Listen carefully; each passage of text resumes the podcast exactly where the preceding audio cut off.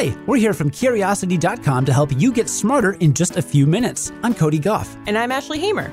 Today, you'll learn about why you need a healthy VO2 max and how you can get it, a man who had deja vu for eight years, and a shady debate tactic for winning arguments. Let's satisfy some curiosity. If you want to be super healthy, then you should have a high VO2 max. And I'm going to tell you what that is and how you can get it. In the fitness world, there are generally two camps the cardio buffs and the strength trainers. If you're exercising for the health benefits, though, cardio fitness is important for everyone, no matter which camp you fall in. And cardio is what'll help you improve your VO2 max. You know how the faster you run, the more oxygen you consume? Well, in the 1920s, an exercise physiologist named A.V. Hill noticed there was a cutoff point for how much oxygen you could consume while exercising. Once a person's cardiorespiratory systems hit that invisible line, they could keep running faster, but their oxygen consumption didn't keep up. That invisible line was what Hill called the maximal oxygen intake, which today we call your VO2 max. That's an acronym where V stands for volume, O2 stands for oxygen, and max stands for maximum. Volume, oxygen, maximum. This number is the point where your muscles can't take in any more oxygen. Your muscles need oxygen because they need a fuel called ATP. And oxygen is what helps your muscles create ATP from glucose or sugar. The harder you exercise, the more oxygen you need to produce even more fuel. And the opposite is also true. The more oxygen your muscles can use, the harder you can exercise. Studies over the decades have found that VO2 max is one of, if not the, most important elements when it comes to performance in endurance sports. Some of the best athletes in the world have monster VO2 max values. Experts say anything above 50 milliliters per kilogram is superior, and Usain Bolt comes in at 88.2. Assuming you're not trying to break records, though, I can assure you that a healthy VO2 max does matter to the average person. Good cardio fitness is associated with a decrease in a person's risk of death from both specific diseases and from general causes. You'd probably have to head to a special lab to get an exact number for your VO2 max, but lots of smartwatches can make a rough estimate of the number, and studies show that your resting heart rate is also a pretty good predictor. Just remember, you know you're exercising at the right intensity for boosting your VO2 max by using the talk test. If you're working just hard enough that conversation starts to be difficult, you're doing it right. So, what are you waiting for? Get out there and sweat. Groundhog Day is this weekend. Groundhog Day is also a movie starring Bill Murray, where his character lives through the same day over and over. It's a great movie. Have you seen it, Ashley? I have, over and over. well, in honor of Groundhog Day, we have a story kind of about Groundhog Day.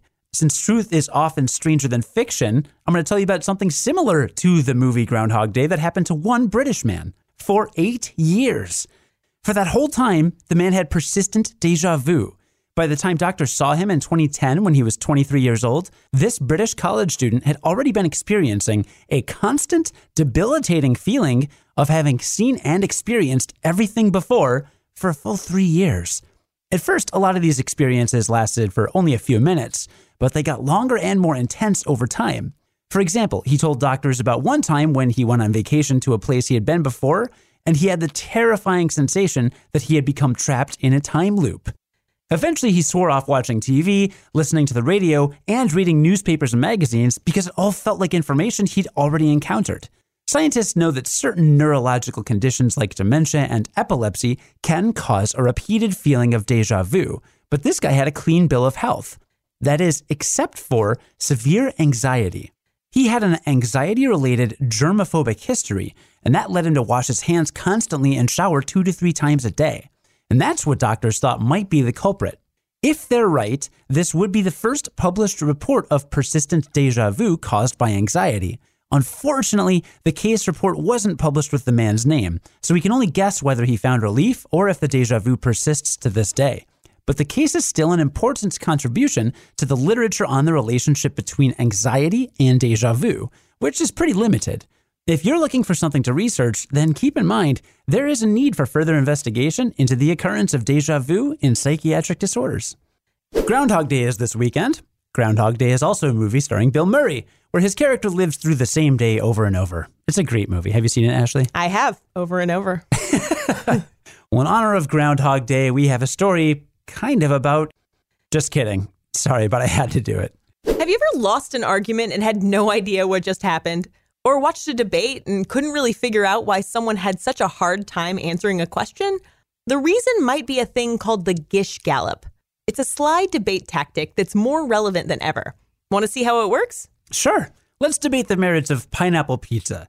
I think it's gross and I prefer pepperoni pizza. Fight me. Okay, my turn. Here's why pineapple pizza is awesome.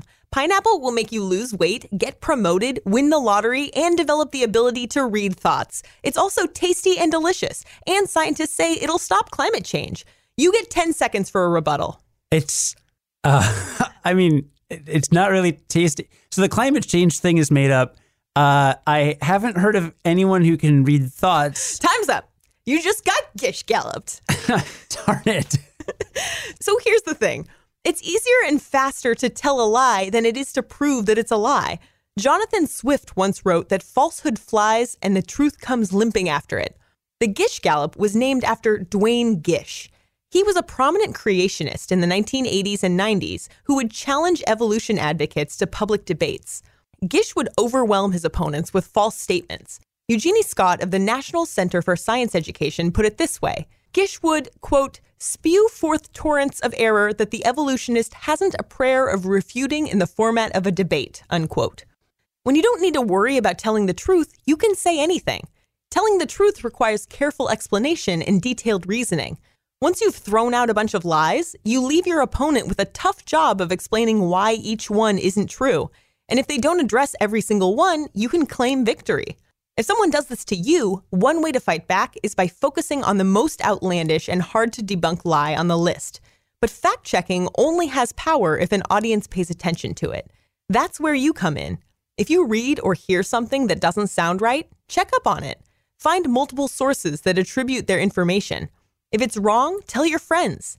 Misinformation is easy to spread, but with some hard work, the truth can come out. Today's ad free episode was brought to you by our patrons. Special thanks to Paul Larson, Michael Kovich, Hayden Fossey, Min Zai, Mark McCullough, and Luke Chapman for your support on Patreon. We really appreciate it. To learn more about how you can support Curiosity Daily and how to get access to our feature length Patreon exclusive podcast, including the one we just released, yeah, please visit patreon.com slash curiosity.com, all spelled out. That's all for today, but you can keep learning all weekend on curiosity.com. This weekend, you'll learn about the shortest scientific paper ever published, why normal matter might be able to move dark matter around, the real reason why cell phone calls are banned from planes, what happens in the brains of rival sports fans just in time for a kind of important football game, and more. Come hang out with us again Sunday on the award winning Curiosity Daily and learn something new in just a few minutes. I'm Ashley Hamer. And I'm Cody Gough. Have a great and warm weekend. and stay curious. On the Westwood One Podcast Network.